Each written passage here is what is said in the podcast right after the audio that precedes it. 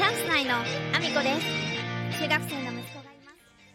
す皆さんおはようございます。岐阜県出身、岐阜県在住、ダンサー、スーツアクター、インフルエンサー、ケントムリプロデュース、チャンス内のアミコです。おはようございます。本日もアミコさんのおつむの中身をダダ漏れさせていきたいと思います。よろしくお願いします。本題に入る前にお知らせをさせてください。4月22日、福井県福井市内、柴田神社から西光寺までの甲冑行列、北昇勝家行列に、美濃の国の舞姫阿美子が初姫役で参戦させていただきます。柴田勝家がお好きな方、お近くにお住まいの方、ぜひぜひお越しください。えー、そして、えー、もう一つお知らせになります。5月3日から5月14日までの間、えー、岐阜県のメディアコスモス、岐阜メディアコスモスという図書館にて、え、アートギャザリングで展示される下博康さんの作品に私の映像が少し入っております。え、お近くの方、ぜひぜひ来ていただきたいです。見てほしいです。探してほしいです。よろしくお願いします。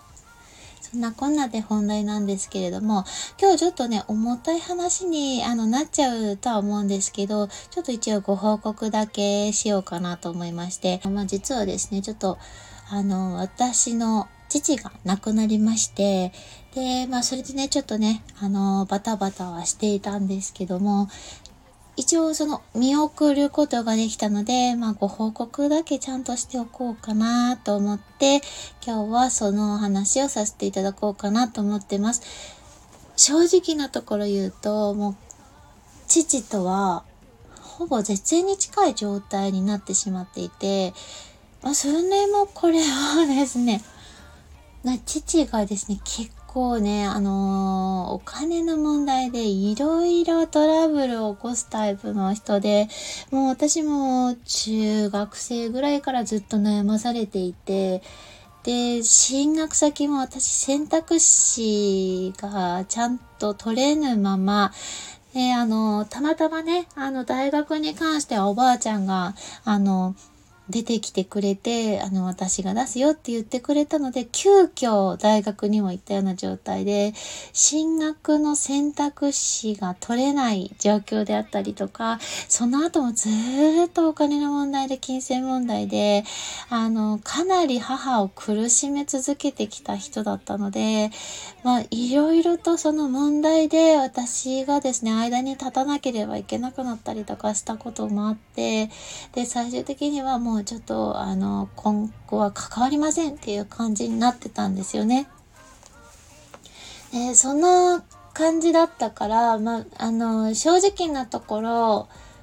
うん、悲しいという気持ちだったり寂しいという気持ちは全然なくてまあね残酷だなって思われるかもしれないんですけどただえっ、ー、とやっぱり人に優しくしてきたい。何かあった時に、あの、助けてきた人は、まあ、父のことを、その最後までね、見てくださる方もいたんですけど、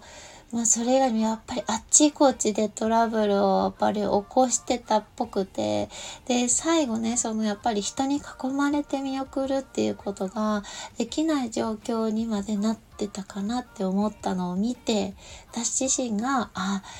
やっぱりたくさんの人たちと関わる上でそのトラブル相手のことを傷つけるようなことをしているとやっぱ最後すごく寂しい時を送らなければいけないんだなっていうのをそのまざまざと見せつけられた感じがあって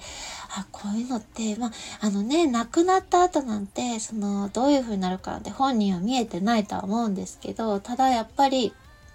旗から見ている側というか、その、まあ、父親の周りに人がもういなくなってしまう状況になっていたのを見ると、あ、ちょっと自分自身も人を大切にする関わりって本当に大事なんだなって、こういう面でもすごく感じて、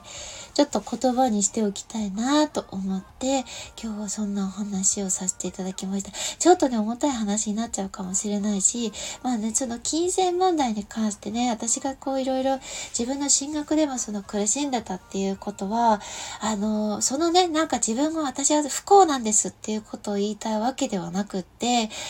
あの、ことわざにもあるけど、父が無知だと貧乏になる。で、母が無知だと病気になるって、まあね、キングコングの西野さんもよく言われている言葉なので私もよく聞くんですけど、この無知っていうことが、やっぱりその、家族の、あの、まあ、進学のチャンスだったりとか、あの、こういうことがやりたいっていう時に、障害になってしまったりっていうことがやっぱりあって、で、やっぱり、私自身もその我が子のためにきちんと学ばなきゃなと思ったし無知でいることが結局はその